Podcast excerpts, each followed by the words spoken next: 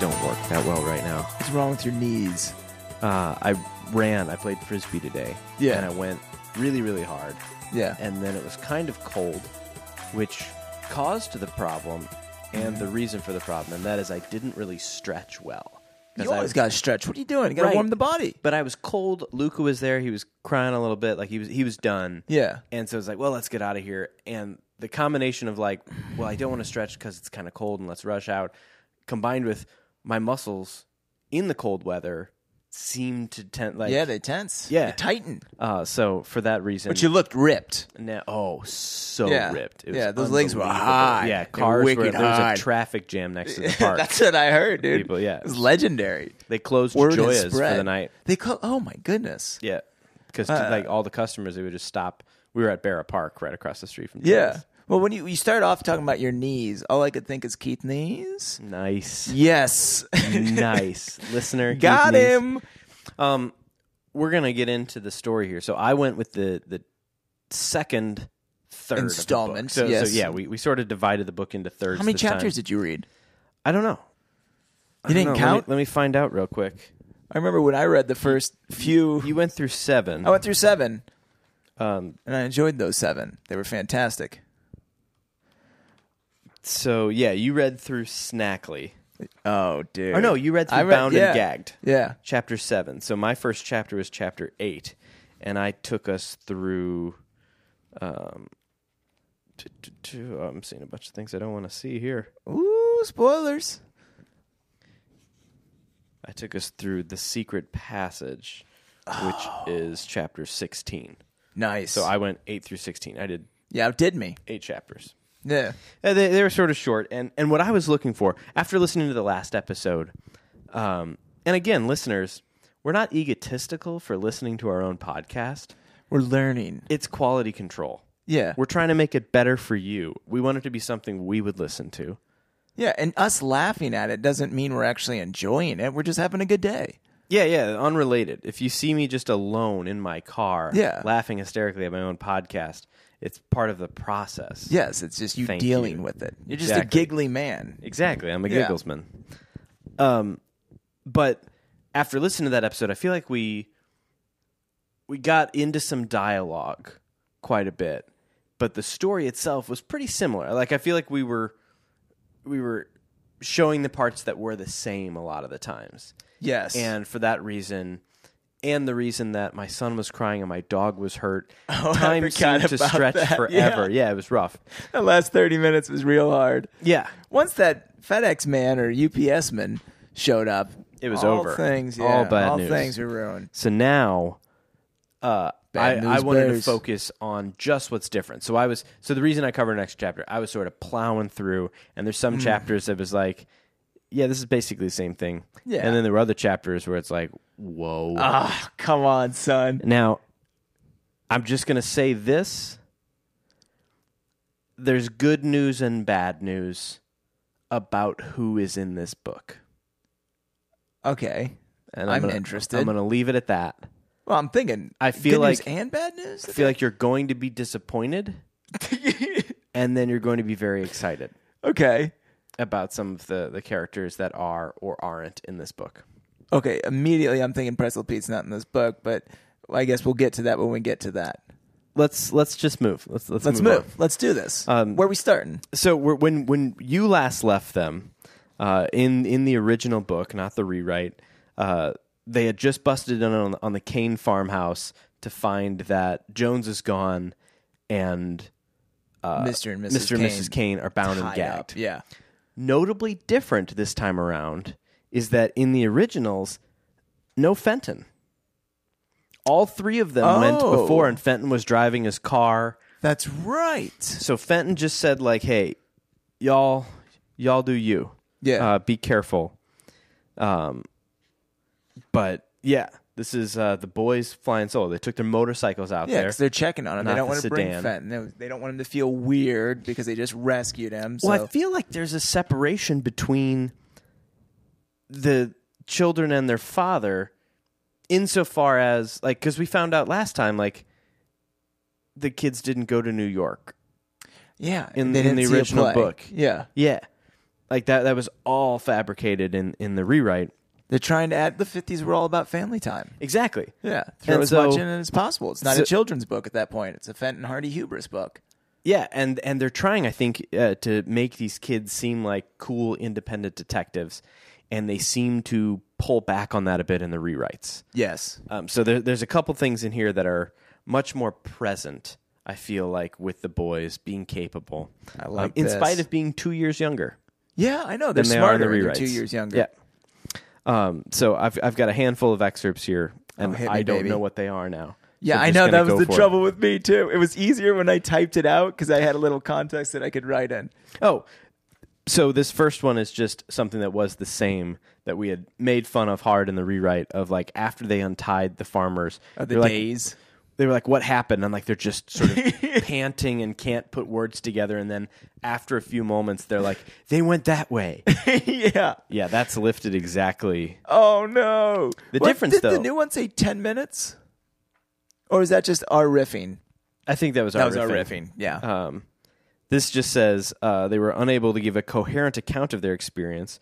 For a moment, they were unable to give a coherent account of their experience owing to the strain they had undergone. Hmm. But at last, the farmer stumbled over to the window and pointed down the shore road. They went that way, he roared. That way, follow them. In the rewrite, that's how a chapter ended, I believe. yeah. Instead of started. Yeah. Good, Leslie. Nice. Now, this chapter is called The Stolen Witness. And this refers to Jones? Jones, yeah. who has uh, been smuggled out. Um, so similar things to, uh, where they're asking what happened, and before they rush out the door to go look for these people, um, they're getting these brief details of like, you know, he was kidnapped. Yeah, they kidnapped him. Like four men, four men, four of the ugliest looking scoundrels you ever laid eyes on. Ooh, I Said like Kane. this. Come on, Kane, dive Yeah. into him, man. So they get on their motorcycles and they bust out along the shore road and they lose the tire tracks. Yeah. Just like before, only where they lose them is where the shore road intersects with the road leading up to the Morton farm. What? So I guess out in this sort of country, all along this road we have the the Kane farmhouse, the road to the Morton farmhouse, Yeah. then Palooka Place. Yeah, that's weird to say, isn't it? it is weird to say. Um, there's also there was like remember that other house that they went to that was like busted and broken down, where they like threw a rock at the door and no one answered, and Oh, then they walked in yeah, and looked and they around and wa- nothing yeah, was yeah. there.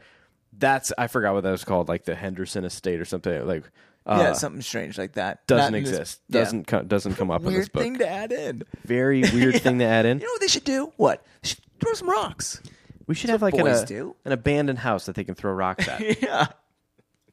Well, does anyone answer? No. Mm. No.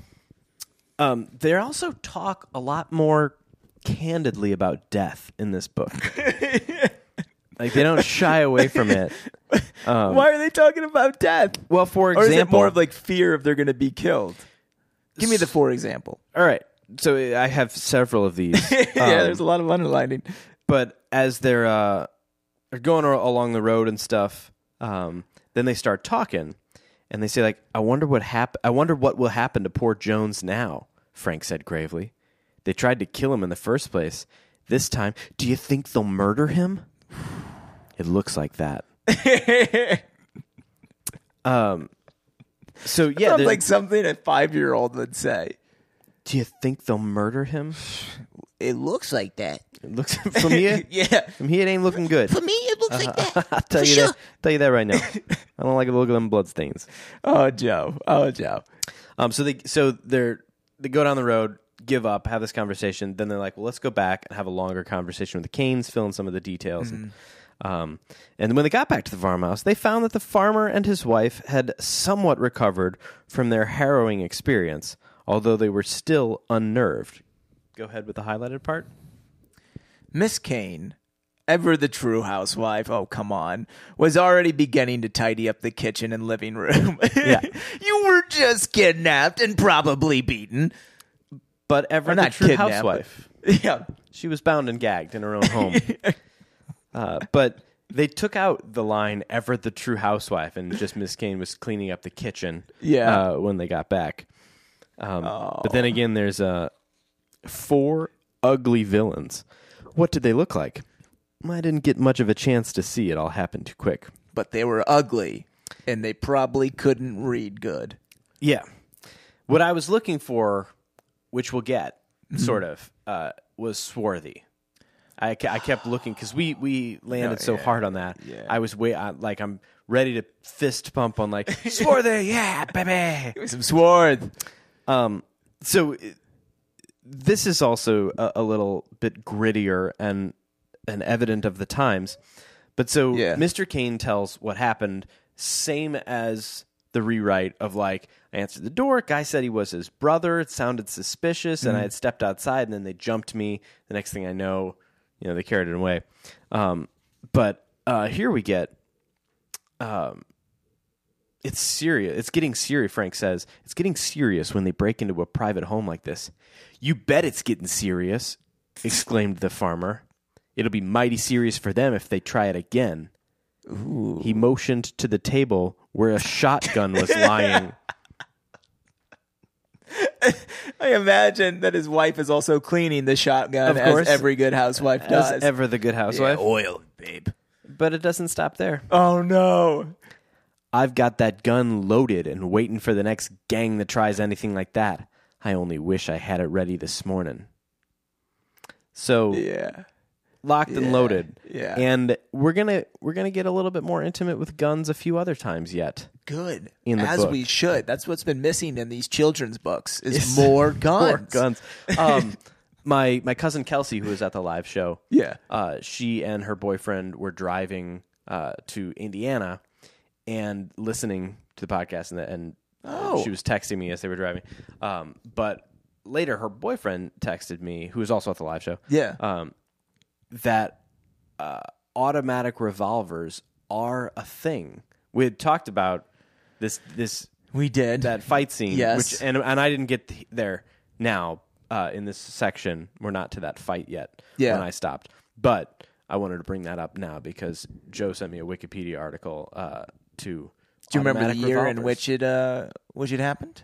No, no, I okay. don't. Well, that's I'll that I'll, I'll stinks. bring it up when we get there. Yeah. I just which- wanted to say it now. You saying Indiana? Larry, uh, Larissa White, and Brock. Larissa's from Indiana. Her and Brock have been binging the episodes. Oh, so wow. Shout out to them. Shout out to Indiana. because she said Larry said that she just did a drive to the KC and listened to seven episodes there and back. Wow, Yeah, pressure's we're on. getting fans. I told you um, someone reached out named Peter yes through the website who's a listener from Philadelphia Philly, Philly who, Pete who has the uh, the original original four. fourth book and Yeah. wants to send it to us. And I was asking him, I assumed it was one of your friends and I'm like, how'd you find out? And he's like, I just stumbled across, you know, upon it in the beginning. And Finally. I had no idea we had people who didn't listen out of sympathy. This is a whole this opens We have up sympathy listeners for sure. We do. Most of them are, but there's a few that aren't, and that's kind of cool. So, hello welcome to our non sympathy listeners. Hello, Peter. Yeah, shout out PDR. Um, so, I pinged on this the first time in, in the rewrites that, like, when they first came to the door, Fenton Hardy and his sons introduced themselves, and then later, Kane was like, hey, any relation to Fenton Hardy the detective? And we were Oh, like, yeah. yeah, didn't you introduce yourself when you got here? Um, but because Fenton wasn't there Mm-hmm. in the original, it makes sense that later Kane would be like, "Hey, you Oh. boys said yesterday that your name was Hardy. Uh, ain't any relation to Fenton Hardy, are you?" And they go through there. Yeah. But so like they kept that piece in the rewrite, but they added They Fenton added Hardy that the to whole that. time. So. um, so they go back home and they update Fenton. That's all the same. Uh, or, I'm sorry, it's that's new because Yeah, because Fenton was with them, so Yeah. he had the live update. But the thing is, the guy didn't know it was Fenton because he was dressed as a pirate. We know this. Come Yeah. on. You think Fenton's going out looking like Fenton? No, not when no, you're no. world famous like that. He's like an actor. He's wearing a ball cap. He yeah, knows what always he's in doing. the eye patch. The ball cap that gets covered in blood. yeah, Yeah, that's why he was wearing that. That's- that's Sunglasses still too. He there. looked like Tom Cruise. um, trying to find here. Uh, so that they're they're they're speculating in the same way of like was Jones one of the gang and he turned on him and like they're trying to you know whatever. Yeah. Um, and then here we get so Fenton is saying, uh, while you were away this morning, I called up one of the government authorities in the city, and he told me Mm. that they believe smugglers are operating in Barmet Bay on a big scale.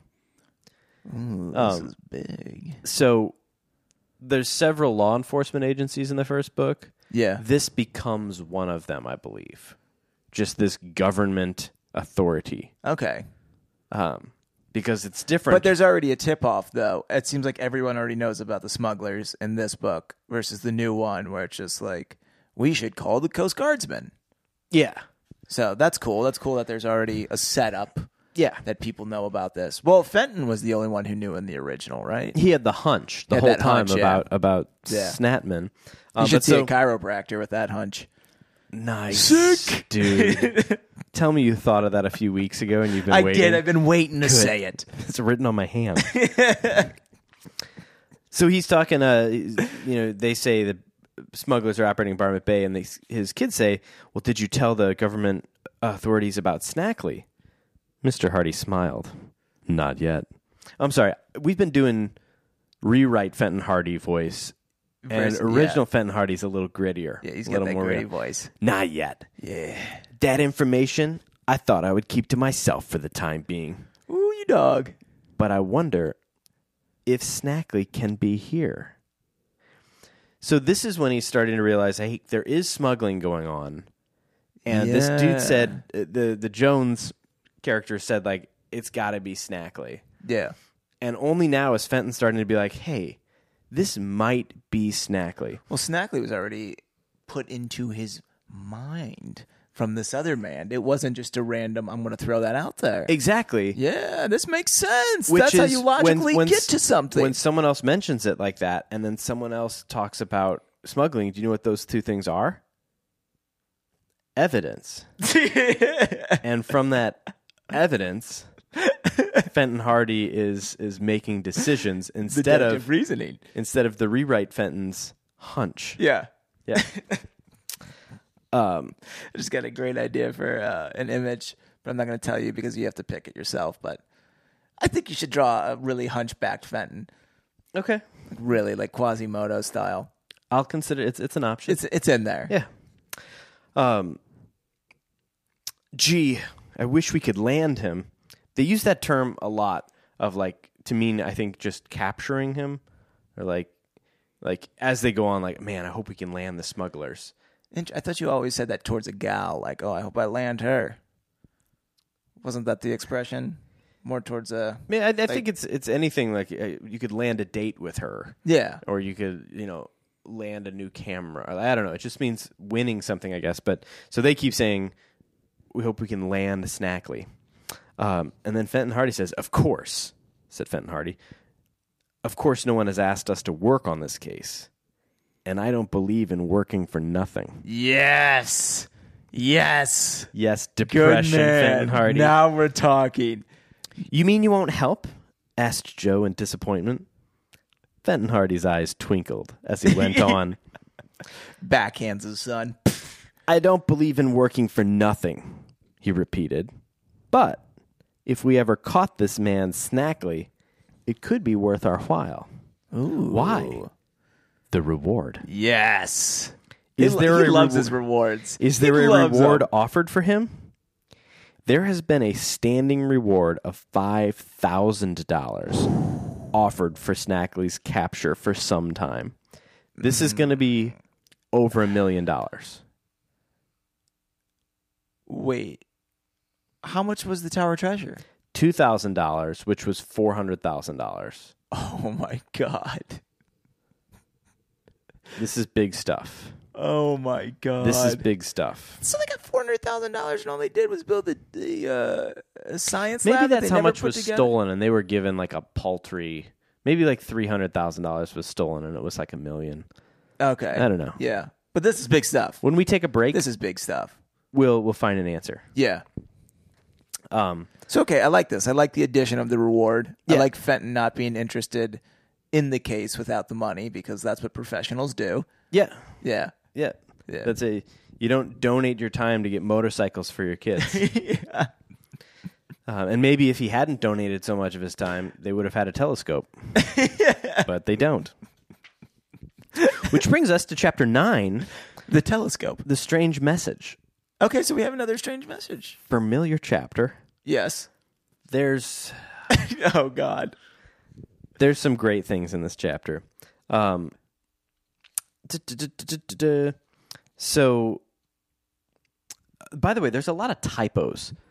I stopped highlighting them and I started highlighting them. There's just typos in this book, like things Interesting. spelled wrong, and like there- there's a part later where they're talking about bushes and they say bushes a whole bunch of times. It's when they're like walking along the shore. Okay. Um, and one of them is like B U S H S E, like bush. ci- They've got the E and the S backwards at the end instead of bushes. Oh. It's bush. And so here, but the boy Bushies. were taken aback, and not boys were taken aback.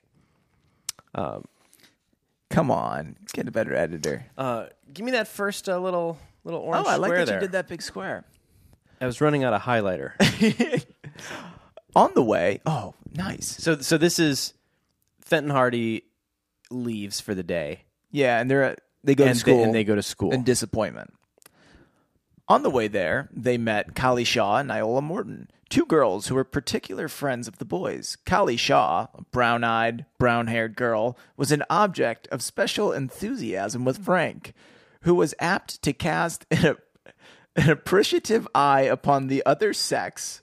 Oh my God. While Iola, a plump, dark girl, a sister of Chet Morton's, was all right as a girl, in Joe's reluctant opinion. so that's What the is- same wait, from the what? first rewrite, Yeah. except Iola's plump now. She's plump and she's was she dark? I don't know. I don't remember it being uh, uh, dark. An object of special enthusiasm with Frank, Yeah. who was apt to cast an appreciative eye upon the other sex. That makes me feel like they're trying to say that Joe's not trying to cash an appreciative. I feel Eye, like right? that's exactly what they're saying, but this is when they're 15 and 16, not 17 and 18. And so I think they're starting to say, like, Frank's starting to come around. Okay. He's into girls. Yeah, Joe. Joe's still into D and D. Yeah. and his mom's cooking. yeah. And flashlights, things like that. And so for him, he's just like, yeah, she's all right for a girl, I guess. Yeah, That's his reluctant thoughts on on plump Iola Morton. Well, you should look for a new girl then. Yeah. Um, so they, they this is when they're uh, realizing that their tools weren't stolen by classmates. They're like, you know, people, are Oh, okay. people are going to tell us this, yeah, so no one's laughing at them at school today. right? Um, I'm beginning to think it wasn't a joke at all," admitted Joe on his way home. "Believe me, if it had been a trick played on us." The fellow who did it wouldn't have lost any time coming around to have the horse laugh. It's like a Scooby Doo laugh, but I haven't heard like to have the last laugh is one thing, Yeah. but to have the horse laugh. there's a lot of talk of horses in this too. Guess there's the it- one where Chet was talking about being dragged away by horses. Oh, But- there's another weird horse horse thing in a little bit when they're talking about Palooka. so they just replaced the horses with telescopes. yeah, essentially. But Gus, Uh, guess how many uh, words horse laugh is? oh god, one like It's the one Coast Guardsman? word. Yeah, Horse laugh. it's a horse laugh. the heck is a horse lift? Um, so then they start to think like, wait a Could second. there be a horse lastman? one can only hope. We do get another. Th- I'm, I'm- I'm Oh, just I going to keep can't going. wait. So they start to put together. Wait, if they weren't stolen by our friends, Yeah. and there's this smuggling going on, is it possible that those two things are connected? So Ooh, the boys. um, that's a thought. We had two mighty strange things happen to us on the same day. Perhaps they have something to do with each other. This is Joe. Okay, Joe. It might be only a coincidence, but when you come to think of it, that house on the cliff would be a mighty handy hangout for smugglers if they could keep strangers away. And what better way than starting a story that the place is haunted? So I highlighted this to show this is where they're starting to piece these things together instead of Fenton being like, "Why don't you go to the old Pollitt place and look for smugglers?" Yeah. This is them starting to be like, "Wait, the old haunted house might actually be something meant for smuggling." Yeah. something oh, being that's used. so much better. This is so much better. It's so much better. It's so much better. It's Yeah. just such good writing yeah. until the next page. Oh no. page 77 um so uh da, da, da, da, da, da, da.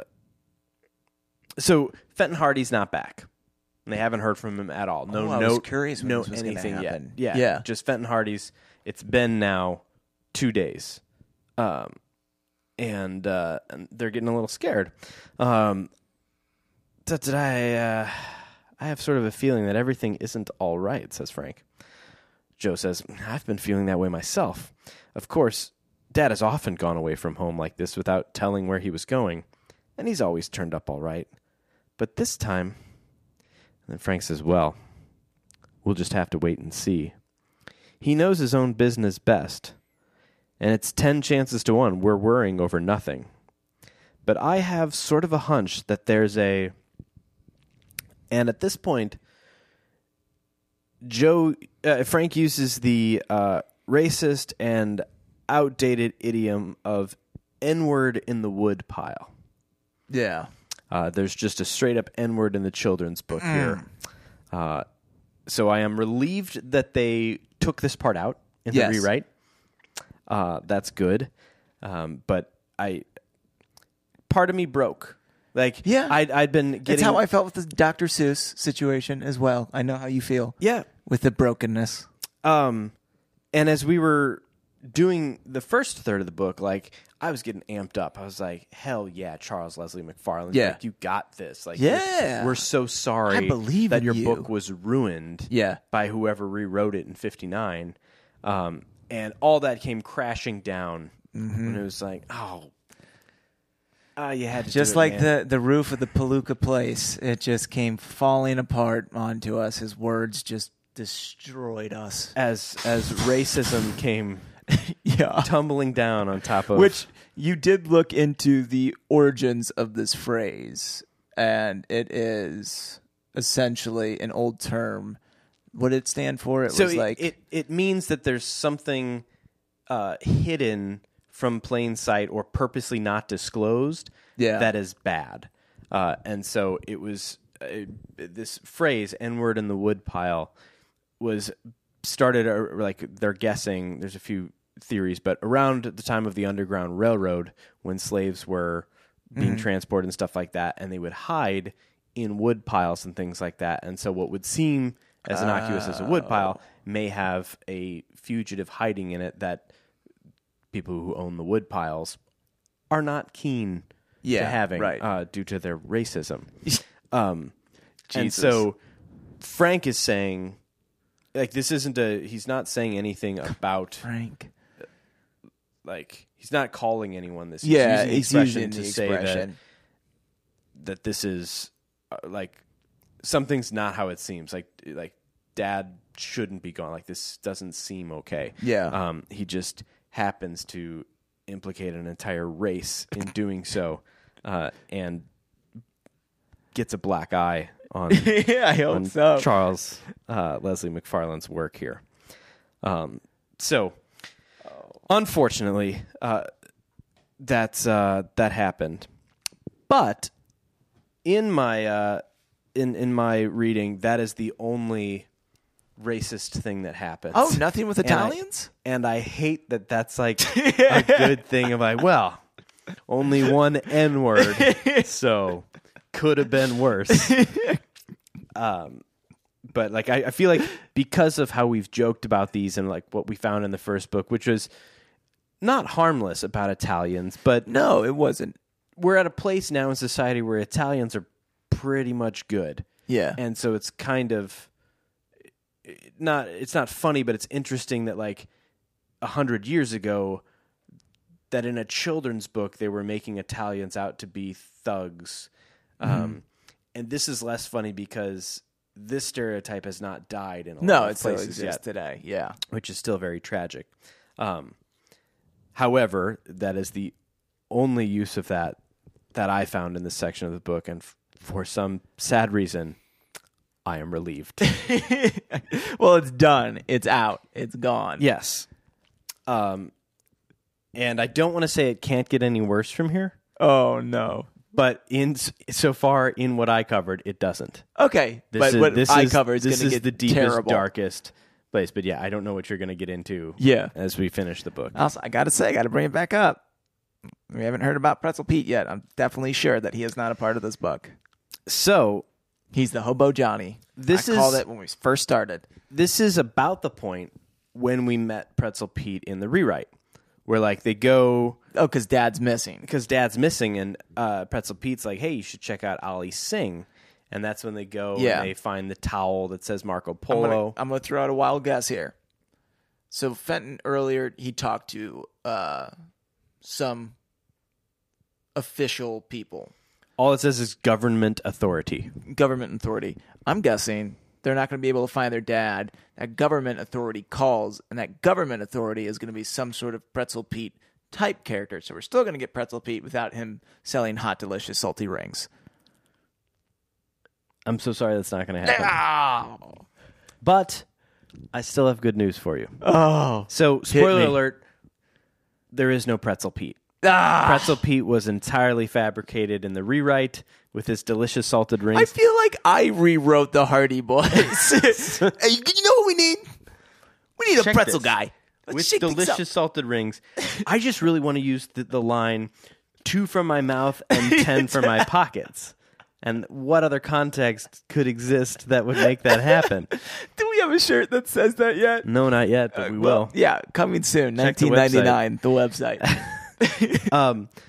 The so uh, this is now the part where they're getting the note. They they come home after all this, um, and the the note reads, "I won't be home for several days. Don't worry." yeah. And it was signed by the detective, and that was all.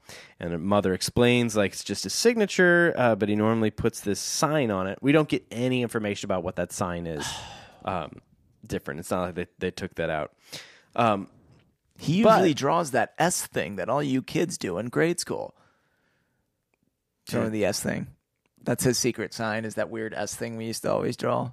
I didn't always draw an S thing. What You weird S didn't draw thing? the S thing? Oh, like sort of an underline, sort of, but like a sideways S, where you would sign your name and then sort of underline your name with this squirrely S No, no. You gotta look into the S thing. I'll show you the S thing. thing. Okay. At the break, we're missed going to look out. up We're gonna look the up the S conversion thing. rate and the S thing. Yeah.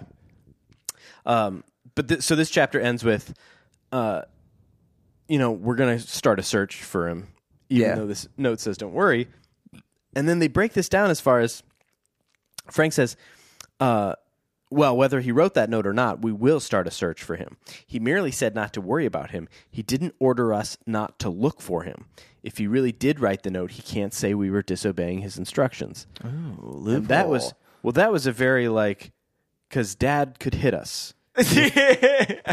he could come home and be very mad that we disobeyed his order because it says uh, he didn't order us Yeah. not to look for him. So still a glimpse into what life may have Yeah. been like, family Yeah. life. Brawling Fenton Hardy, dude. In the first book, Hands they, of a they even said walrus. like Fenton Hardy was friends with his kids, Oh, which seemed rare. Like they had to say that Yeah. because it wasn't to be assumed, I suppose. this is part of that natural assumption. Um, so they say vacation starts next week, summer vacation, Summer and we'll have plenty of time to hunt for him. Wait until then, at any rate, Mrs. Hardy advised. Perhaps he will return in the meantime. Huh. Uh, so, still not a sense of urgency. Yeah, no, that that's messed up. You're gonna wait for summer vacation to look for your dad? Yeah. I don't know. I'd call off school right now. So, chapter 10, The Vain Search. I feel like this is the episode where they shoot heroin. Yeah. this is where he's just They're smacking his arm searching with for the his belt. vein. Where's he? I know it's Slap. somewhere in here. Uh, they have said that Statman is a dope smuggler. So, Yeah, we could find out what they dope get in. though. That's the question. Dopamine. so the Hardys start asking around town, and About not, their dad? not at the waterfront. Yeah, they're seen like, has anyone seen him? Oh God! anywhere? yeah. Come on, hit me with him. Who do we get? Now, uh, don't get excited yet. We're not there. Uh, be Smuff. so there's there's no pretzel Pete.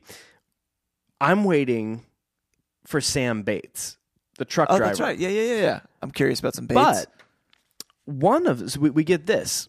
One of the boys greatly interested in the disappearance of Mr. Hardy was Perry Robinson. oh, Perry was the son of Henry Robinson, who had once gotten into difficulties over the disappearance of some valuables, as related in The Tower Treasure. Perry. But they call out the own the book. Yeah. Like as related in The Tower Treasure. Good for them. That's how you sell All books. of the Hardys had done so much for the Robinson family, and the Robinsons were correspondingly grateful. yeah. Um, so Perry says, like, I saw your dad on the street one day, and he, he waved his hand to me. When was that? Oh, it was a day or two ago. Gee, I wish I could help you. Uh, But that's all he knows. But like, he feels bad. He's like, I wish I could give you more information. Yeah. well, Here's one thing I'm already nervous about, though. Yeah? Perry saw him on the street. That's telling me the boys were in school. Perry's back in the store. He's still working the Oh shop. He's still my got that 50 year God. plan. Yeah. Um, although, I think that could have been on a Sunday because they're talking about the eventful Sunday. So maybe, Ah, okay. maybe Perry's Let's back hope in that's school. that. Okay. Go on. I was just nervous. He was the smartest kid. Uh, He was in the top three at least of uh, Bayport High. It'd just be a Yeah. darn shame. Be a I was darn trying to shame. see here if it said something about their classmates, um, but no, they're talking about these girls that go to school with him, not not Perry. and the whole time Joe just going gross. Ew, cooties. um, but then they go home, and a stranger knocks on the door, Yes. and it is Sam Bates. Okay. Now, if you recall in the rewrite, Sam gets a weird half a page where he comes and he's Yeah. holding his hat and he's like, "I saw. I'm a truck driver. I saw your dad," and it, like takes him a minute to he- say, "Like I saw your dad." he does what the uh what the tied up and uh what what were their names the tied up uh Canes? Canes did. But he wasn't tied up and he didn't go through anything traumatic. He just saw a man. Yeah, Yeah. Cuz And then he the- take like a 5 minute breath.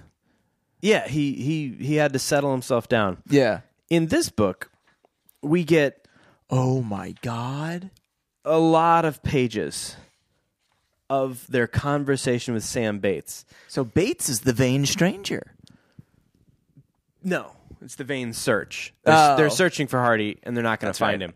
But we get some insight, and then just some fantastic dialogue. Oh, I can't wait for this. Uh, When Frank and Joe came out, the stranger introduced himself as Sam Bates.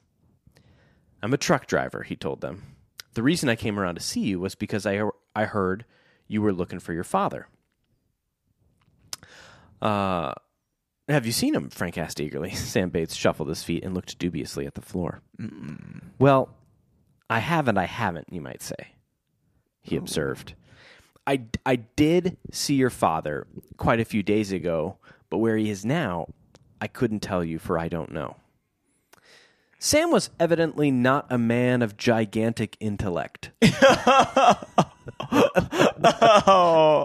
thrown under the bus by Leslie McFarlane. didn't I didn't. Yeah, they already make him stupid. Yeah, he, Come s- on. he spoke slowly and painstakingly, Oh, no. and his most obvious statements were delivered with the gravity suitable to pearls of wisdom. that was good writing actually. So where did you see him? I'm a truck driver, see? yes, you told us that, said Frank impatiently. But where did you see our father? Wait, is that real? Or did Yeah. you make that up? Yeah. that's not real. No, He that's- said it again. He's said it a second time at this point. Keep count. Yes, yes, you told us that, said Frank impatiently. But where did you see our father? Sam Bates was not to be hurried. He had a story to tell, and he was bound to tell it. I'm a truck driver, see? He repeated. Show me this. Show me the page. Let me make sure. I'm a truck driver. I'm a truck driver. I'm a truck driver. There's three of them. Mostly, I just drive in and around Bayport, but sometimes they give me a run out to some of them villages, and that's how I come out there that morning. Out where? I'm coming to that. I just forget what day it was, but I think it was about a week from last Monday. I know it was just after Sunday because when I went home to dinner that day, the wife was washing clothes and dinner was late, and I had to eat it out on the back steps anyway, for the kitchen was all in a mess. You know how it is on wash day. so they sort of they, there was a piece of that of like it must have been Monday because she had done the wash. My wife always does the wash on Sunday, so this must have been Monday. But we didn't get all of that exposition. of- like that. You know how it is on wash days is like his version of uh Mondays, right? Yeah. you know how it is on wash day. Uh, Sam Bates regarded them wistfully, as though hoping for some expression of sympathy and understanding. But the Hardy Boys were eager for information and impatient with the worthy truck driver's cur- uh, circuit circuitous uh, method of telling a story. But what's this got to do with our father? demanded Joe. I'm coming to that. See? Again, Give me time. Give me time, he says twice. As I was saying, I'm pretty sure it was on a Monday. For it was a for it was wash day, and the wife never washes except on Monday. I mean, she never washes clothes except Monday. She washes herself. Why? She washes every day, of course. Anyway, it was Monday. okay. I'm starting to get the feeling that this woman is made up. I do. I have a wife. She does the wash and herself too. It's the hula Christopher- dancer on his truck drive on his truck dashboard. Do the wash, honey. oh man. Anyway, it was Monday. Well, that was the day Dad disappeared. Prompted Frank. You don't say. Well, I saw him that day. Where? I'm coming to that. There's no. no, Sam. So I'm gonna- I'm gonna skip uh, a little bit here, but oh, I he's, uh, don't want he you ex- to. It's great. All right. Uh, I'm coming to that. As I was saying, it was I'm reading faster than Sam Bates is talking. it was Monday, and when I went down to the garage, the boss, he says to me, says he, Sam, I want you to run a truckload of furniture down that shore road. So I said, Well, boss, I guess that's what I'm here for. So he told me that this here load of furniture had to go to one of those farmhouses away near down near the point. So we loaded the truck and I filled her up with gas and away I went. It must have been about nine o'clock by then, I guess. Nice. And you went down the shore road? Sure. And it was a nice morning for driving, too. Anyway, I even sat on some of the furniture. I moved one of the couches up into the cab. Anyway, Couch cab. anyway, I went out past the Tower Mansion, you know, Heard Applegate's place. Ooh, call back. Them people you and your father got back the Tower treasure for? Wow, even Sam's heard of this. And I was driving along without a care in the world and whistling away, quite happy like, when I sees that I was coming near that haunted house up on the cliff. You know the place where old Palooka was murdered. The Palooka place. Yeah. Well, anyway, I was coming by there, and I don't. Dr- I didn't drive slow either, for they say there's ghosts in that place, and I ain't taking no chance with nothing like that. So the truck was going along at quite a clip, when what should I see but a man walking along the road? Dad. yeah, it was your father. Well, anyway, no one, nobody ever said Sam Bates wouldn't give a guy a lift. So I slow down a bit and I says, "Hey, do you want a ride?" Just like that, see? Then this guy turned around, so I seen who it was. I didn't know until then, see? So when I seen who it was, I says, Good day, Mr. Hardy. Would you like a lift? But he thanked me and said he was just taking a little walk. So I drove on past him, and that's the last I seen of him was walking along besides the road. I imagine at this point they think we need to check under the tire. and there he check the is, bottom. fenton just smashed check the and chassis. mangled. You've got a good deal of Fenton Hardy in your chassis. Uh, did he go down the lane to Palooka Place? I don't know whether he did or not. He hadn't quite reached the lane when I had seen him last. Um, so, uh, so it ends with. So I says to myself, Sam, Oh, God, maybe Sam. you can tell him something they don't know. So I just thought I'd come up, knowing he's stupid and clearly like probably has some issues that society did not recognize uh, or label or provide services for at that point. for sure. But it does explain what when they when they strip all that away. Yeah. And he's just a normal person. It makes it really Creepy. weird that he would just like show up, give very little it's information. scary. This shows that he's really, really trying yeah. to like be helpful. And like we were reading the rewrite, and like, does Sam Bates know more? Like, what is? Yeah, Sam Bates is a murderer. Yeah, Sam. Last name Bates, related to Norman. Yeah. Something crazy is going on here. I stopped at my hotel. See, yeah. Where my dead mudda sits in the bathtub. Well, that didn't happen. the boys thanked him warmly, and Bates shambled away, his hands in his pockets. Oh. Um.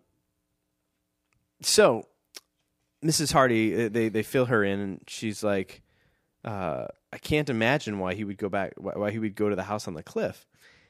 Oh, I know now, Mrs. Hardy exclaimed. So here, Mrs. Hardy's going to give us a little something. Yeah, she's a little detective herself. Well, she shared something that Fenton had shared with her, but I like that she's a part of the story. Yeah. And they took this away from her because it was stupid. uh, this is this is good storytelling. What's about to happen, and Yeah. another clue that gets added in that they can act on um, instead of being spoon fed in the first two pages. Oh, I know now. I had forgotten all about it. I intended to tell you, boys, but somehow it slipped my mind. Now that you mention the Palooka place, I remember. Well, what was it? Your father discovered something about Snackley, the smuggler. It seems that Snackley was related to Felix Palooka, the miser. Related to him? He was a cousin or nephew or, or something of the sort. One of the government men told him that. So your father had an idea that Palooka must have been visited by Snackley at some point.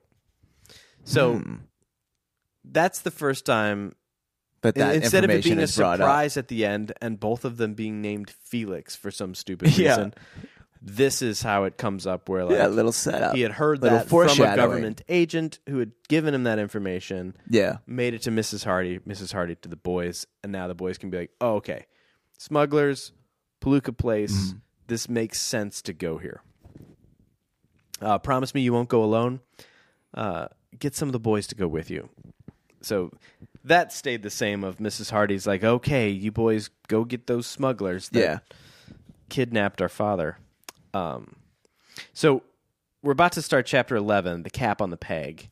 We're going to move pretty quickly here, but I think it's a good time to take a break and maybe hear a new ad. Ooh, I like that. Our last ad was five and a half minutes long, and I realized that that's probably too much. That's excessive. Yeah. So I think before uh, before we leave here tonight, we should re-record the ad a little bit more efficiently so Yes. that our listeners don't have to listen to a five Uh, minutes five of minute an ad. Yeah, or we just replay the same five minute ad. the requirement oh yeah we could talk about doing this and then not do it Yeah. but the requirement is it has to be at least 30 seconds it doesn't say anything about it can't be longer than 10 minutes and i think that's what i was going for earlier so uh, we'll be right back We'll after tell this the break. ad as in a as in a Bill Jones sort of not Bill Jones as in a Sam, Bates sort of Sam way. Bates sort of way. Yeah, david i'm a truck driver see oh, the best chapter I feel like ever. i'm gonna do that like just to get everyone's attention Be like, hang on hang on hang on, hang on guys i'm a truck driver see okay, and hang on. I'm a tr- and with that, the boys took a break.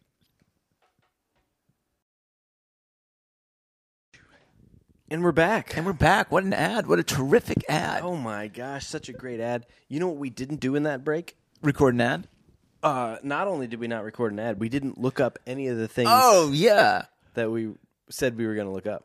Well, we could lie about it. We could confidently lie. That's what I did the first time around. Oh yeah, that worked out great. Yeah, Yeah. So we we, have no looked it up. fact checkers. and I was right. Uh, chapter eleven, the cap on the peg. Oh yeah. Gonna get So- some blood stains, baby. I wanted to and I didn't go back to the rewrite and sort of see when the hat thing came up because I want to say that like Sam Bates said something about his hat and then they were like looking for his hat for some reason the whole time. It wasn't like they just saw a hat and then they were like, "Hey, No, the hat was introduced. yeah, They asked, was he wearing a brown cap? yeah." So no longer a brown cap it's a gray cap. Okay, this yeah, gray yeah, suit. Yeah, yeah, yeah. gray cap's way better than brown cap. Yeah, but but I'm I'm getting ahead of ourselves. Um, so they're going. Those it's- bloodstains are just gonna pop. yeah, Yeah, yeah, off that gray a lot more Is than that the gray? brown. Yeah. So uh, a lot harder to wash them out and wear it. so this time the there's six of them. I don't remember if all six were there last time, but they got No. uh, Chet, Biff, Phil Cohen, and Tony Preto. So Preto Along came with in the a two lot boys. earlier. Preto comes in a lot earlier, and Chet doesn't join them in a little bit. When they go out on the boat, it's just Tony and the Really? boys. Yeah, but I get ahead. That's upsetting. Um, so they're like they take the motorcycles, uh, and but we I get this line. Each realized that this was not a pleasure outing, but a serious mission, and each recognized the importance of it. And I like that. This, Yeah. this is back to that. Like the boys are a little bit more Boys being independent. business. It's Yeah. business time. We're looking for we're looking for somebody's dad who's been Yeah. kidnapped. Um, as for uh, so, Chet and Biff, they knew uh, would not be easily frightened on this occasion. And as for Phil and Tony, they were noted at school for their fearless, at times even reckless dispositions. You're reckless. Um, that was as close as we get to like, Any Italian racism? yeah. Okay. Um, and here, here's the horse line. So they're talking about Felix Palooka, and they're like, "Man, it was an ideal place for murder. When Felix Palooka lived there, I doubt if he had more than two or three visitors a year. Well, how did he get his food and supplies? He used to drive into the city about once a week in a ratty old buggy with a horse that must have come out of the ark. Bazinga! That's, good, solid. dude. That is. Who said that? Uh, Is that a chat line? da, da, da. hard to say. Remarked Phil. Yeah, they're all just sort of talking. Ugh, dude, that is good comedy. Yeah, The horse that came out of the ark. Good for you, boys. Good for you. Yeah. So then they go up. They do the same whole thing where they're hiding their uh, their motorcycles, and they walk up. They hide in the grass. They whistle, and they come out, and all this Oh, stuff. yeah. And they, they see these people. Um, or they're, they're getting to the gate, and uh, it says so. Everything is now fixed, and the grass is cut, just like in the rewrite. We're like, whoa, wasn't this place just abandoned a couple Mm-hmm. days ago? Um, but the detail I liked was the gate, which had been hanging by one hinge, had been fixed, and the grass along the pathway had been trimmed Ooh. but the gate which had been hanging by one hinge was the gate that they kicked down when they came in. That's right. The gate which wasn't broken before the boys broke it. Um, I imagine when they opened it this time, he kicked it again. Got that hinge back. Take Yeah. that. Take that gate down again. fix this. I just don't like gates. Uh, and the only other thing I, I underlined as they were approaching the house was uh, they had arrived on a scene of domestic peace and comfort, Mm. which was rewritten to a line that I had paused on, which was it was a scene of domestic tranquility. Oh, that's right. Like, oh, that's beautiful. Yeah. So that was a rewrite. Look at that. Nice memory, the dude. first it's the first good thing that, that the, rewrite, was like, oh, well, it's actually they an also- improvement. they've added our favorite characters. yeah, and they took out the N word. So Oh, yeah, there- that's all- there yeah. have been contributions to the books made by the rewrite. Um, so th- then they, they meet these people. She was hard faced and tight lipped with gaunt features. That's the same. Um, and then there's another guy, short with thin, close cropped hair, and was in need of a shave. His complexion was swarthy. Yes, and he had narrow eyes under coarse black brows. I like that. I like the narrow eyes. He's like a Clint Eastwood dude. His manner was far from polite as he arrived upon the boys. Uh, and then uh, this this I just thought was a was a cute little sentence. Maya, please don't lick David's face because he won't stop you. I like it. Uh, So then a, another man comes out of the kitchen, stood on the steps. He was stout and red haired and had a thick mustache. He stood there Ooh. in his shirt sleeves. Wait, what? I'm sorry. As he stood there in his shirt sleeves, he glared pug- pugnaciously at the sextet. Oh, okay. Just a great sentence.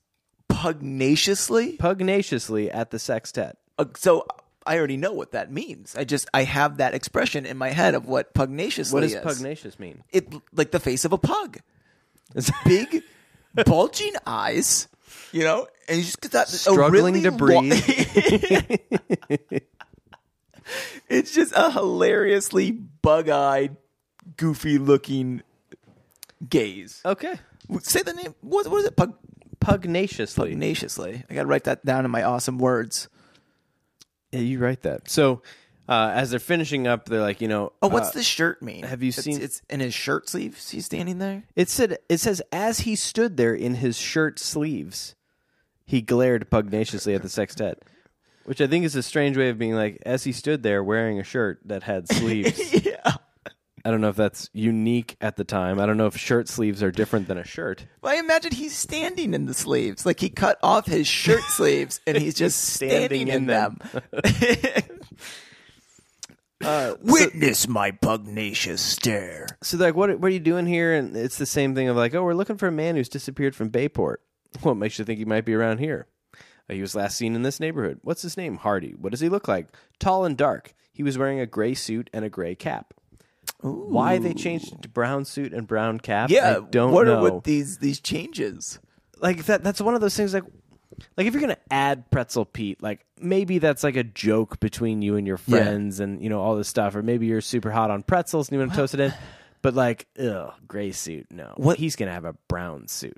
Yeah, I That- mean, imagine that's one of the things that need to be fake. We need he, to do two if he things. to this book. soils himself and he's wearing a gray suit. Everyone's gonna see it. But if two it's things brown, have bothered me about this book the n word and the gray suit So, i've just got to fix It's those gotta two go. things The gray suit has got to those go. are my two must haves Well, there there is a thing when people do like rewrites within scripts, um, they change the dumbest thing. They'll change characters' names, and it's the easiest things to prove to people that they did work. To where um, your producer or Yeah. your production company will pick it up and like, oh yeah, this looks different. This doesn't sound right, or you know, this doesn't look the same. This doesn't look the same. So they change really dumb things to to take credit to away take credit. from people Yes. fun So I imagine the industry worked the same exact way, and that's what these writers are doing. Is like, yeah, we're gonna change some names, we'll change some colors, and we'll add some stupid characters. yeah and maybe uh Oh, and completely butcher uh, the phenomenal writing of uh, the beginning of this book. yeah uh, maybe bring back some old friends um Oh God, you son of a beast! So chapter twelve, pointed questions. Um, so he sees that the cap on the peg at the end of the last chapter. Okay, Um, and then Joe sees it right. uh, Frank sees it and he thinks quickly, I must ascertain the truth. Um, I'm very thirsty, he said quickly. Do you mind if I have a drink? This is the same. Nice. Um, everyone looked uh, looked impatient, but they could not refuse such an innocent and reasonable request. Come into the kitchen, said Redhead grudgingly. They're calling him Redhead, said said the Redhead, and then they start calling him Redhead. Oh, In instead of the just other red, book, it was just Red. Yeah. that, like that became his name. But then we we do get shortly like, okay, Klein, don't you know what? So Klein gets named still, and it's still Klein. yeah. Um, so come into the kitchen, said Redhead grudgingly. This is just what Frank wanted. He followed the man into the kitchen of the Palooka place. Redhead pointed to a water tap. A dipper was hanging from a nail nearby. This is a dipper. I did highlight this 100% thinking that it said diaper.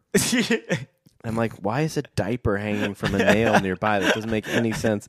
And I'm like, is he going to I don't like the look is he at that gonna poop stains. Soak the diaper in. Well, a diaper is just a piece of cloth, Okay. and and it also made me think when I was thinking diaper, like later there was a thing with Malloy had a white cloth that he got choked out with. it's like that's this diaper on the nail, the setup of the diaper. Yeah. yeah. but I didn't make it that far, and it says dipper, not diaper. Um, so in a daze, Frank turned on the water and filled the dipper and drank. Uh, but so he sees the cap. Same thing. Then the cap is gone, and then they leave. They regroup same way, and they're like, "Hey, I want to go back and ask about this cap." The difference is, so this chapter in the rewrite was called "A Plan of Attack." Yeah. and their plan of attack was they saw the cap in there, like Frank got the water, and then the only other thing that happens is they come out and they're like, "Hey, let's go confront them," Hmm. and then they confront them, and then it's the end of the chapter. Yeah. So like the plan Let's of go attack shake their hands. was like, "Let's talk to them," and that like we made fun of that being the plan. yeah, Well, this is all in the chapter pointed questions. And we do this whole thing where, you know, then they go back and say, you know, w- they're going to confront him. And that that's all the same. Um, but then we're gone. And Plan of Attack is another chapter. It's the next chapter oh, about their actual plan of attack, yeah, which seems like a weird, weird thing that they did with the names of chapters. Um, we get one more glimpse of death here a little closer. oh hell yeah, Um, so, uh,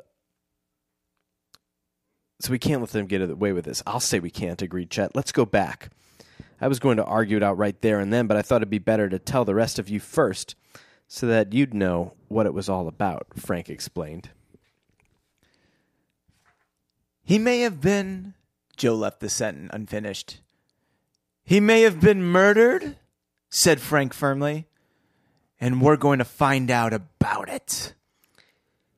This is the first, like, Yeah, there's a lot of talk. in the murder. rewrite, it was all like, "Oh, I'm sure Dad's fine. Like we, we've got to go rescue Dad." It was Yeah. never, maybe he was murdered. Let's Yeah. find out more. Dad could be dead right now. Join us for the adventure, won't you?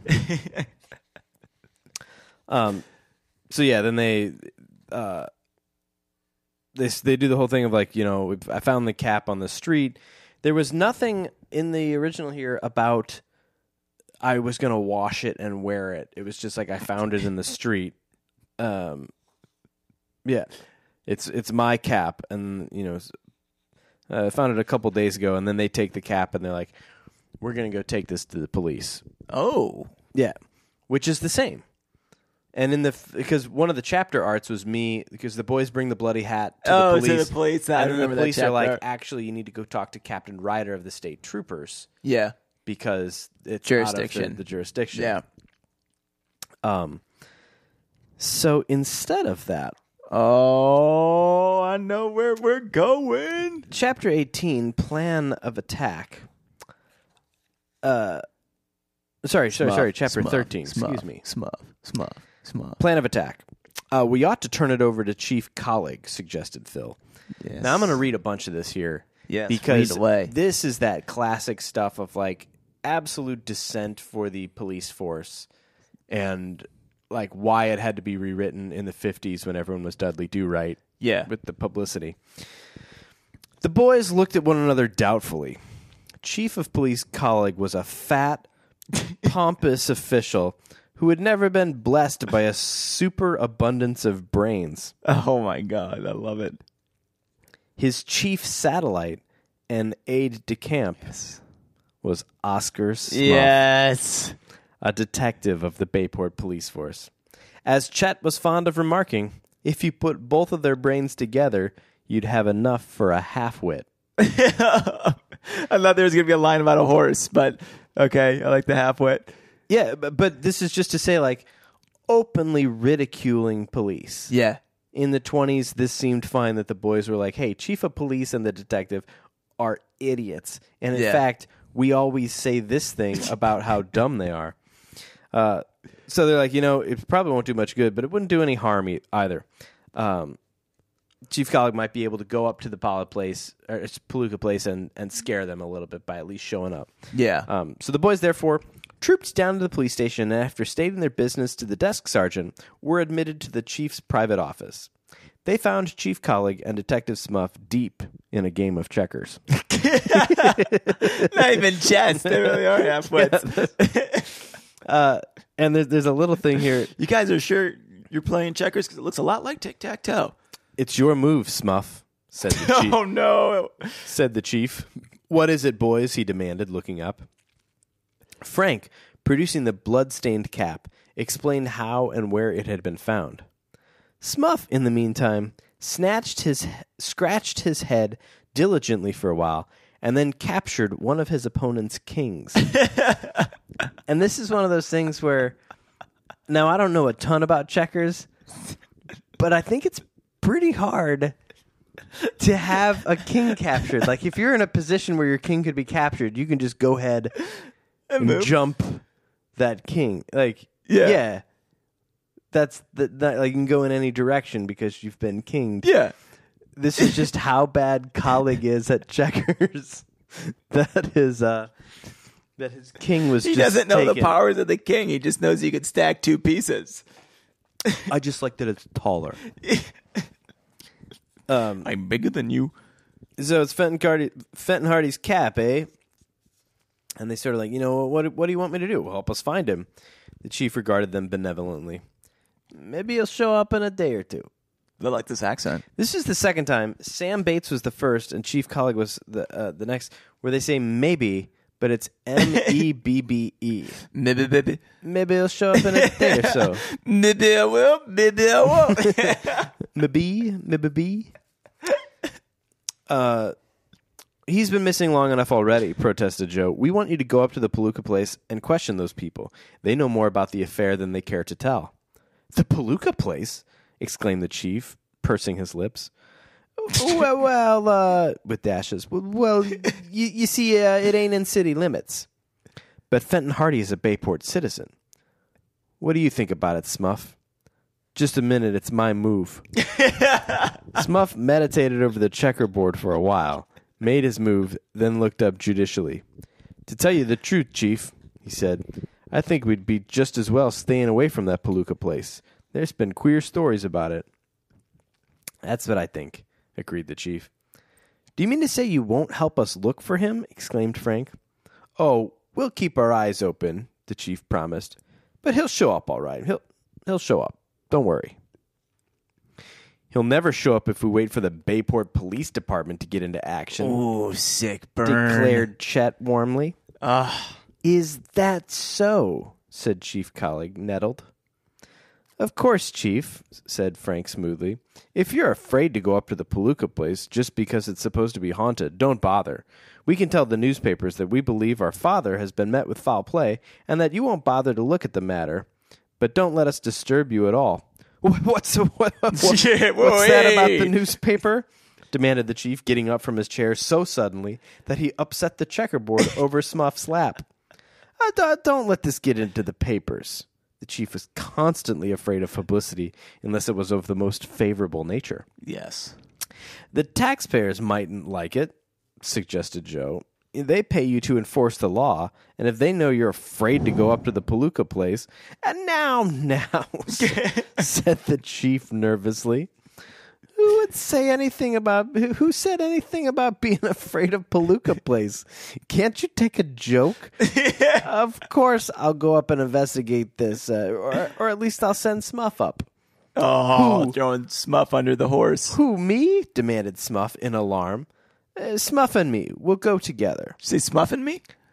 Smuff and me. Smuff and me is an awesome name. Smuff and me, we'll go up together. I'm doggone sure I won't go up alone, declared Smuff. So, uh, as long as we, uh, well, as long as we're sure you're investigate uh, investigated, we won't say anything to the newspapers. So they go the next day. They go up there, and they uh, come back, and the kids ask like, "Well," and uh, real nice people they were uh, said Chief Gog. The man said he found the cap on the road, and why should he tell a lie about it? so Smuff and me, we came away. Yes, agreed Smuff profoundly. We came away. Flash cut to them, and they're just playing checkers on the front yard.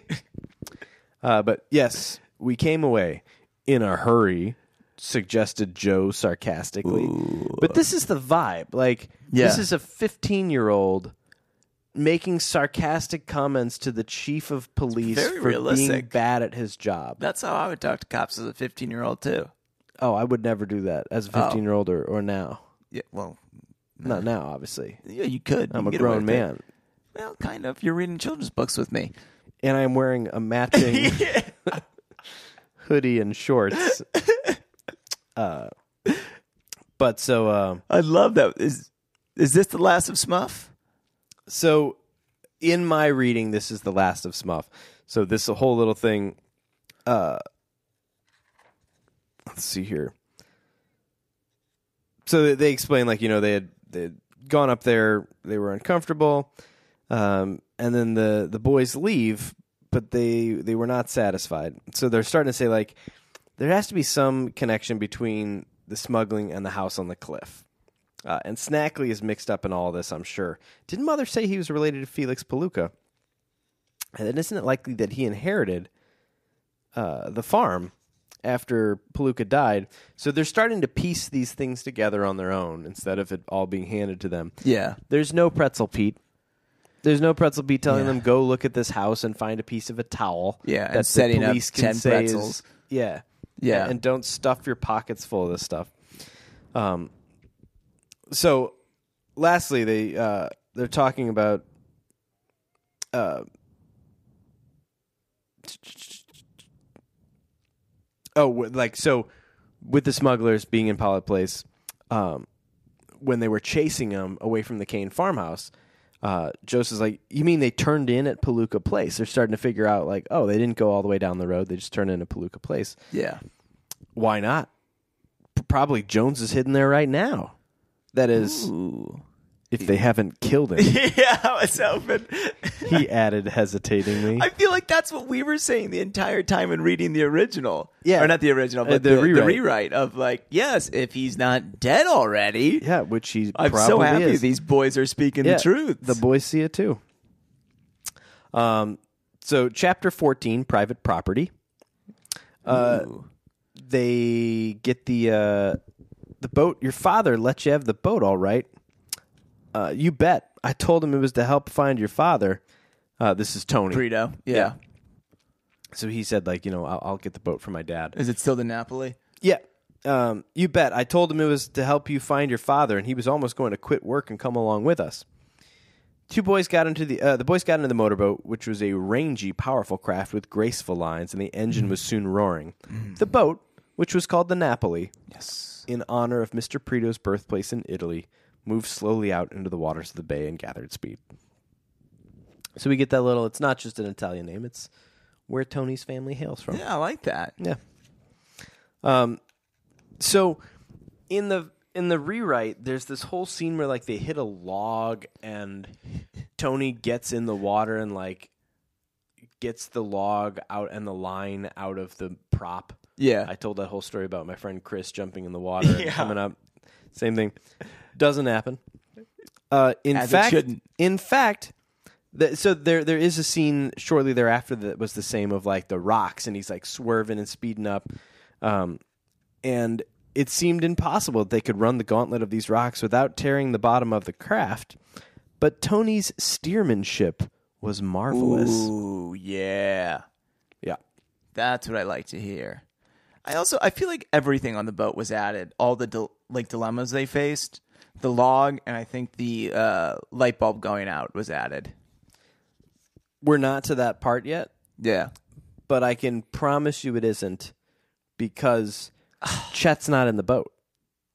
That happened when Chet and Oh, that's Tony right. were on their way back to, Yeah. to Bayport, and this is Tony's flying solo, but we may have some other adventures. Stand I by. Can't wait. So they find the, the slit in the cliff the same way. They describe it a lot better. Where there's there's a gap that you can only see at a, like you can Ah. Certain only see angle? it for a few yards because of how narrow it is, where it just looks like solid rock. Yeah. Um, but as they go by, they could see into it, and it gets wider when you get in there. Then they they go in and they explain how you can see the gray sky up above. Um, so it's it's more of a clearing. It, it's It's much- what I imagined in my head until I read the book and got confused. Exactly. Yeah. It's what it should be and it's well written. And I think the mistake that could be made here is if you're reading this, this original, tasked with rewriting it, you're already you have all these images in your head and if you change some things, you maybe don't stop to say like well, what does it look like? Cuz you've already pictured it. Yeah. Like if you've been talking about this red bus the whole time, and then all of a sudden you're like, and the bus had a broken wheel, and that's like what you talk about the bus. You know it's red because that's what you've been talking about all along. But when you rewrite it, you screw over your readers because you're a bad author. so they they go into this clearing, yeah. and after a minute they see a guy, Oh, short arms. No. Whoa. He was very tall. Uh, standing among the thickets at the base of the steepest slope was a man. He was very tall and wore a black felt hat, the wide brim of which obscured the upper part of his face. I like this. His countenance was tanned and weather beaten. His Not lips swarthy. were thin and cruel. I think that's another way. Of That's saying another the way. word It's swarthy. I like it though. He wore a short black jacket, and he stood with his hands plunged into the side pockets and his feet spread wide apart in the manner of a seaman. and that I think was oh. I didn't. I honestly didn't until, until your laugh. Uh, but as a sailor, if if this is somebody who's part of a maritime smuggling routine, Yeah. uh, I like that he's standing as a sailor would. Yeah, I did too. Um, this was also it says his hands plunged inot, i n o t the side pockets, and that I'm pretty sure is a typo that's supposed to be into. And yeah, I don't doubt that. But so they they they look at this dude and he's like, "Leave this place," Ooh. and they throttle down the engine and they're like, "We're not doing any harm. Leave now. Do not land here." Woo. uh, why? You don't have to ask why. This is private property. You can't land here. You'd better leave at once. Why don't you take that next little orange paragraph there? Oh my god. The boys hesitated, as though to emphasize his commands. The man in the black hat reached suddenly into his pocket and whipped out a wicked looking revolver. Then he folded his arms, tapping the barrel of the revolver against one shoulder very deliberately. So that got rewritten as he gestured significantly toward a revolver. Yeah. And that's what led to the whole Yeah. short arms thing. Swarthy man pulled first. Yeah. This he he's straight drawing that Yeah. gun and tapping it on his shoulder. they gave him a Clint Eastwood vibe too, and I'm loving this. And uh, so turn that boat around and get out of here, he snapped. Don't come back. Don't ever come back. Don't ever try to land here. This is private property. Ooh. That's the name of the chapter. Nice. If you ever do land here, you'll be shot. Woohoo, child. Darn. I'm a truck driver, see?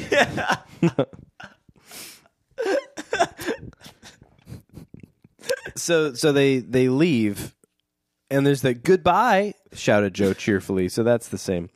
Um, but then like, man, what a wicked looking customer he was.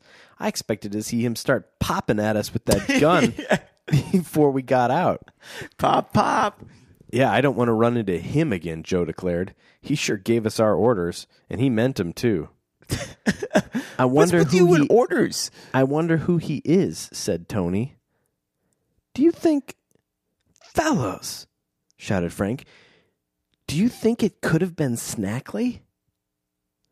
So, that's a great guess. Yeah.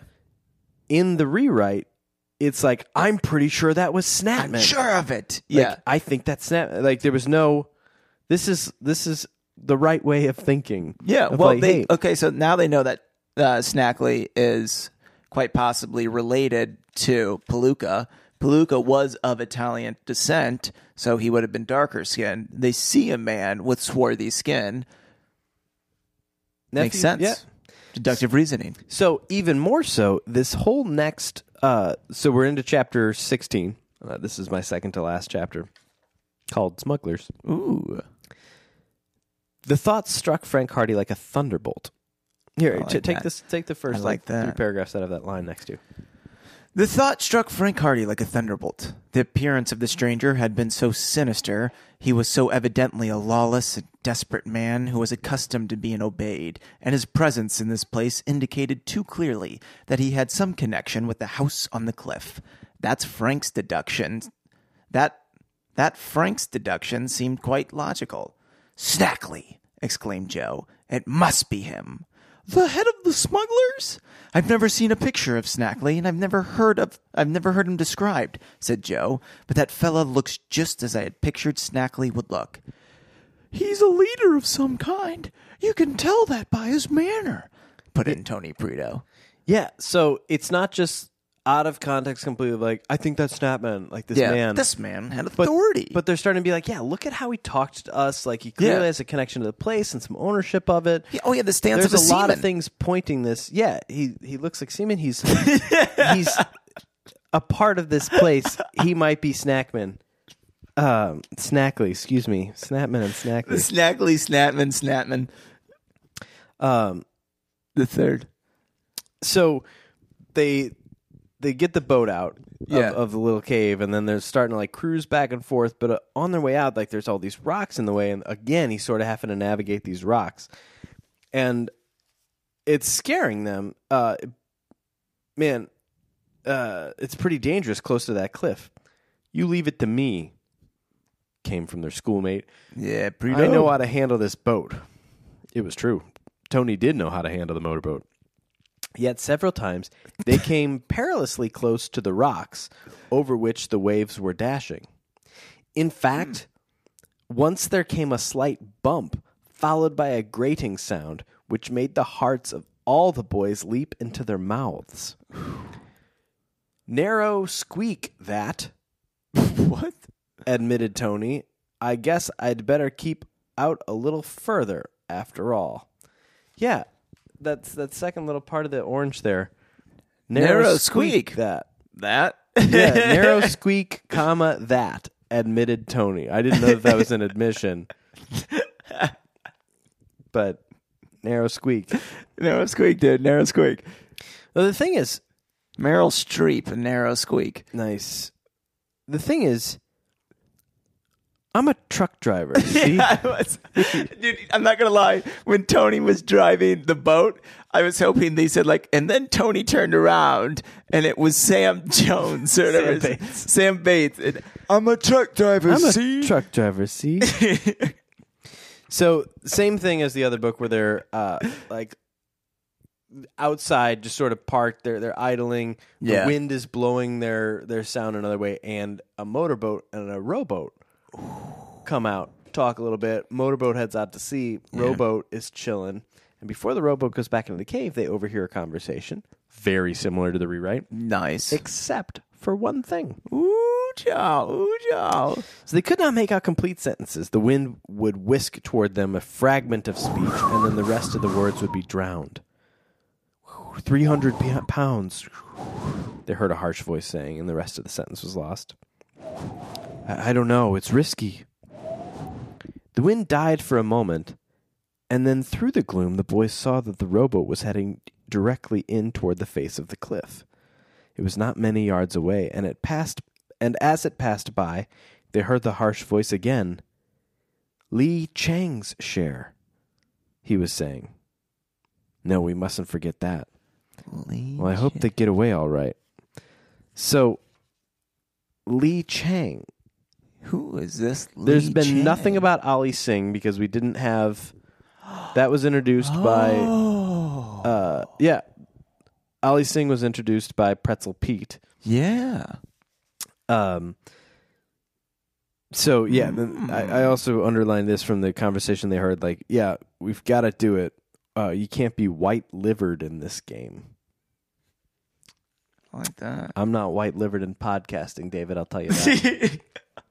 I wonder why. So they completely changed ethnicity here in the rewrite from uh, what seems like it could have been a either Japanese gentleman or a uh, uh, I believe they Chinese. they call it. A, the author says something about Chinese, uh, Okay. specifically. So, um, yes, instead of the an Indian, Indian. Yeah, uh, they went Huh. with Lee Chang. I mean both uh, stereotypical names for the uh, ethnicity. Yeah, we So understand. kudos to the Hardys. uh, so the sm- the smugglers in the rowboat go back up into the uh, into the little path, and they're like, "Hey, we need to follow them." And they're like, "Hey, these people have guns. They probably outnumber us." And they're like, "You know, we've got to do it. Follow them right into the cove."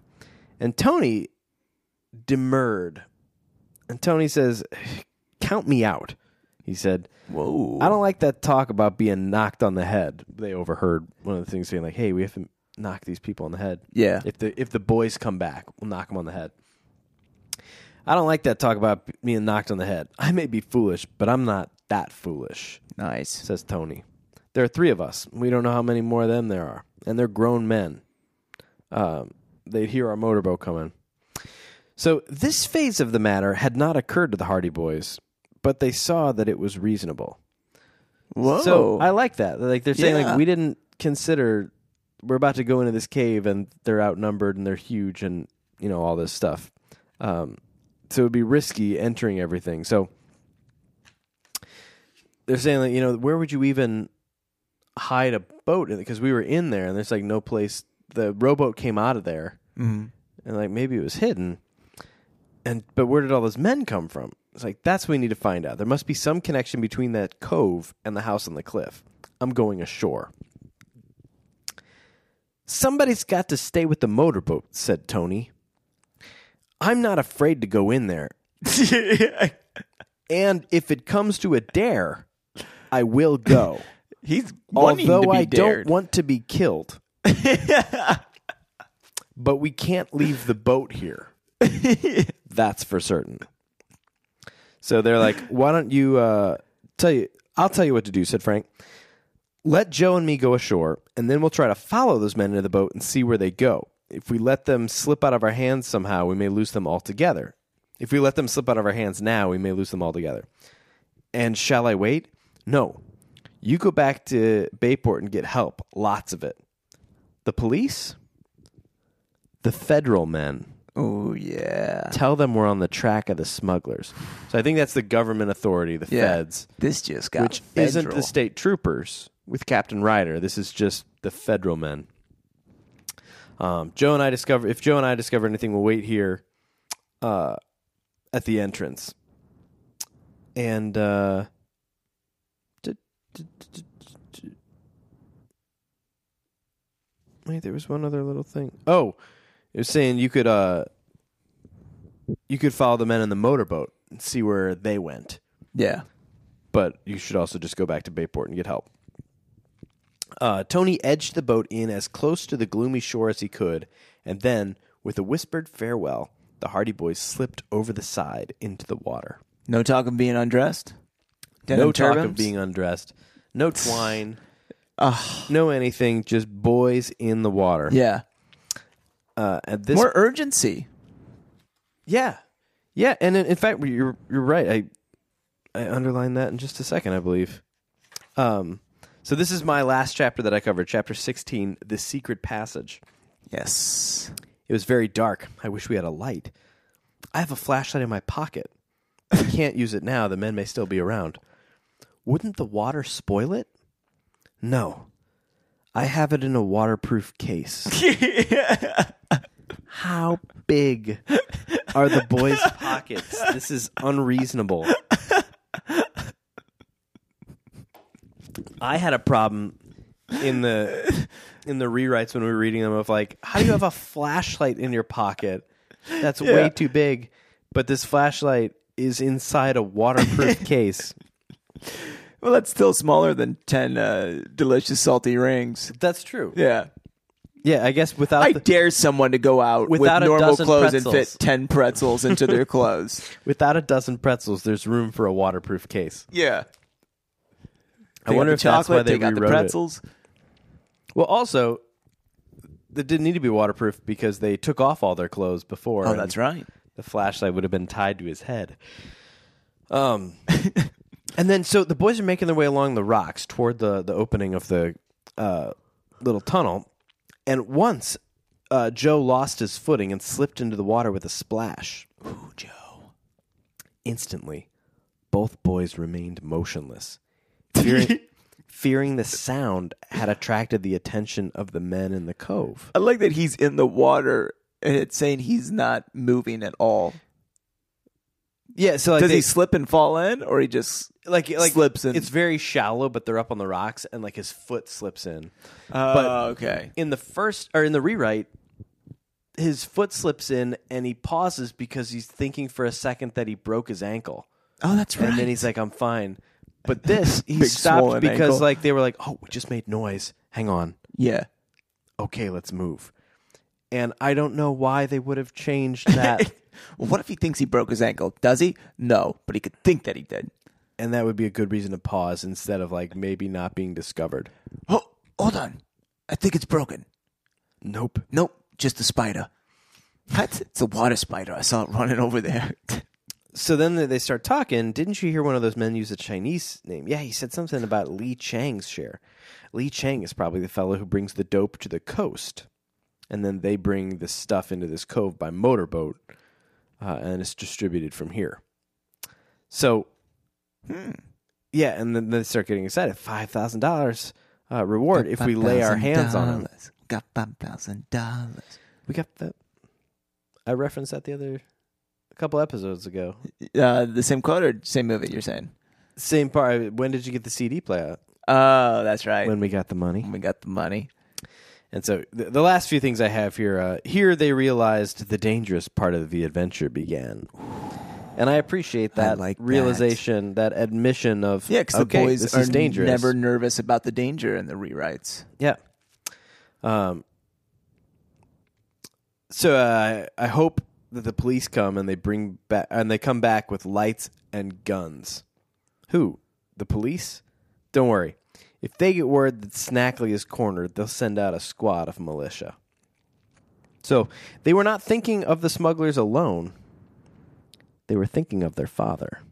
Yeah, I like that. So, so they're good. They're they're more thoughtful. Yes, they understand there's money involved, yeah, but, but- they're still worried about the concern of the Yeah. safety of their father, who could be murdered. Yeah, and the reward was taken out in the rewrite, and it all just became about like them being excited to catch a smuggler. There was nothing Oh, like yeah, it that's- wasn't to turn him in or anything Yeah. like that. It was just about catching smugglers for dad. Yeah, even though it was dangerous, and they wanted their telescope eyepiece back. Yeah. So now I'm glad that like, yeah, you can be excited about the five thousand dollars as you start this, and Money's a you're concerned great about motivator. your dad. But in the rewrite, it was just like you're not as concerned about your dad, and you're just excited to like Die to be yeah to make bad decisions. yeah. To wet your pretzels. Um. So they're they're getting into the thickets in this place, and it, this sentence I like again of, for a while, they did not know just what to do. Yeah. They're boys. They're boys. They're figuring it out.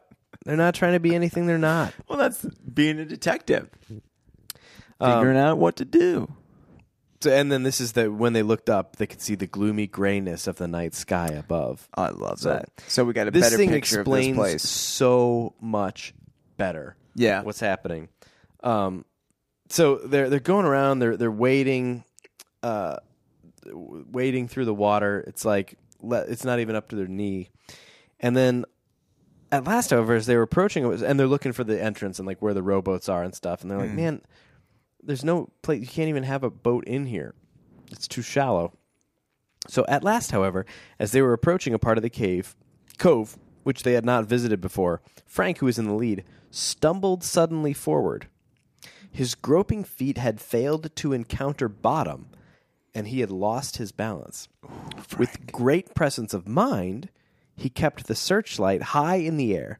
He had stepped into a deep hole, and although he was up to his neck in water, Oh man, he kept his arm raised, keeping the flashlight free of the wetness. was it in the waterproof bag? Yeah. Oh, he popped it out. case to carry it. Waterproofing at Oh. that time is also light proof. and so the, you can't have the flashlight shine anywhere and be Yeah. waterproof. Here, take this light, he gasped in a hoarse whisper. this one Okay, is so they are no. obsessed with horses. No, this one is two words and it's horse like my voice is Oh, getting the H O R horses. or H O A R. Yeah. So what they discover is hey, the bottom is pretty level around here. It's funny that there would be a deep hole like that. Frank gave a sudden exclamation. I know how that came to be there, he whispered. That's a channel. See how close it is to the shore? The water shouldn't be so deep right here. Why should it be a channel? to let that motorboat get into shore or the rowboat. They'd run around otherwise. They'd, they'd run aground otherwise. Yeah. So they look, and yeah, sure enough, through this cave, there's like a deep channel Oh, that's awesome. through the middle of it. That's how the boats can get in and out, and they've been walking up on this ledge. Yeah. So they follow this deep channel, and that's how they come to this thicket. And the deep channel Oh my goes through God. the thicket, and they're like, that's where the boats go. And so they figure this all out Yeah. by being smart and doing deductive reasoning. And so they they caution cautiously they advanced into the bushes, which gave way protestingly before them. Ooh. They make their way through the bushes, and uh, and at last the bushes closed behind them, and the Hardy Boys were standing in the entrance to a secret passage, pressed close against the rocky wall of the cave. That's a cliffhanger. That's a cave hanger. Yeah, it's a cave hanger. Good call. Yeah, I like it. I'm a, I'm a good callsman. So that was my third of the book. Yeah. Some notable differences with Fenton Hardy not being around for some of the searches. One of the funniest scenes in the entire Hardy history. A good old Lem Billers type. A Lem Billers type. Yeah. Um, the fourth book, Peter, when he reached out, said there's a whole scene. Uh, I, I'm going to ruin it. Yeah, But go ahead. He said there's because it's in the rewrite. I, I don't know if it'll. It, I'm sure it won't be in the original or in the rewrite. yeah.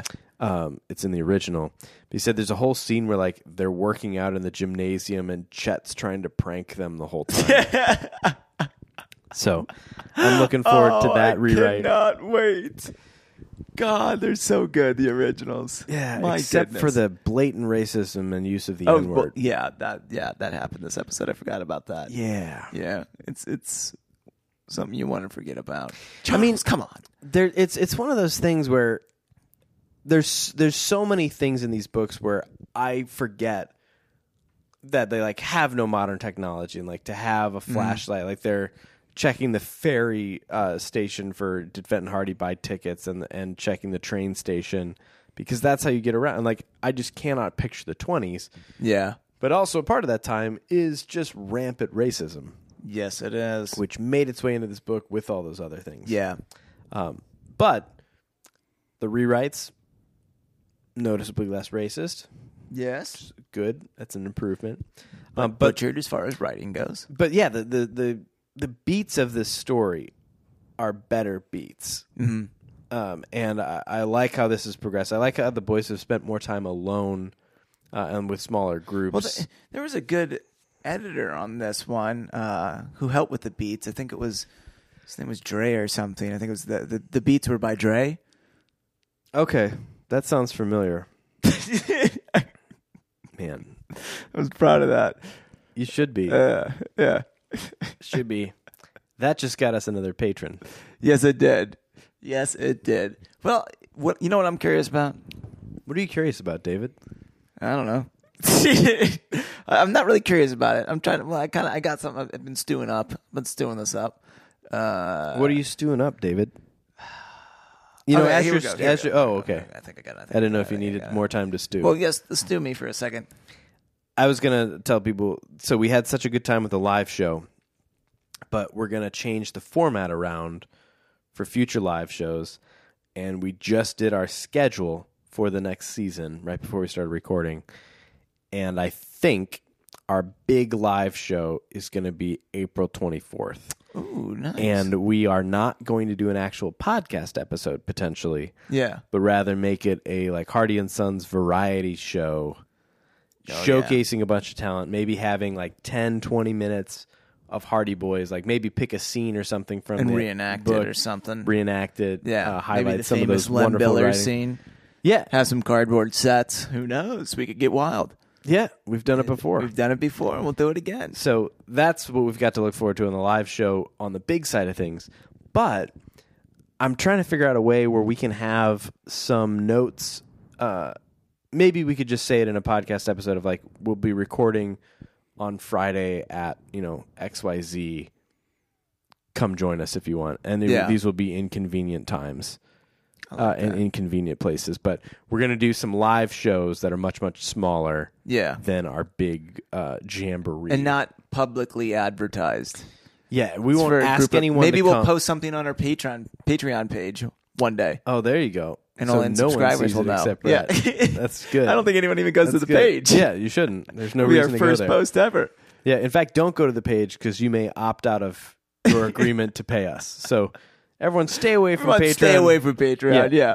It's fine. Well, hey, I just got a new job. oh, you did, David. What is your new job? Tell Uh, me about well, it. my new job. I'm very lucky. I get to listen to a lot of podcasts. You get to listen to a lot of podcasts. Well- it's your new job, David. I- I'm a truck driver. See, and I can't wait to listen to part three. That's good. I enjoyed it. Very good.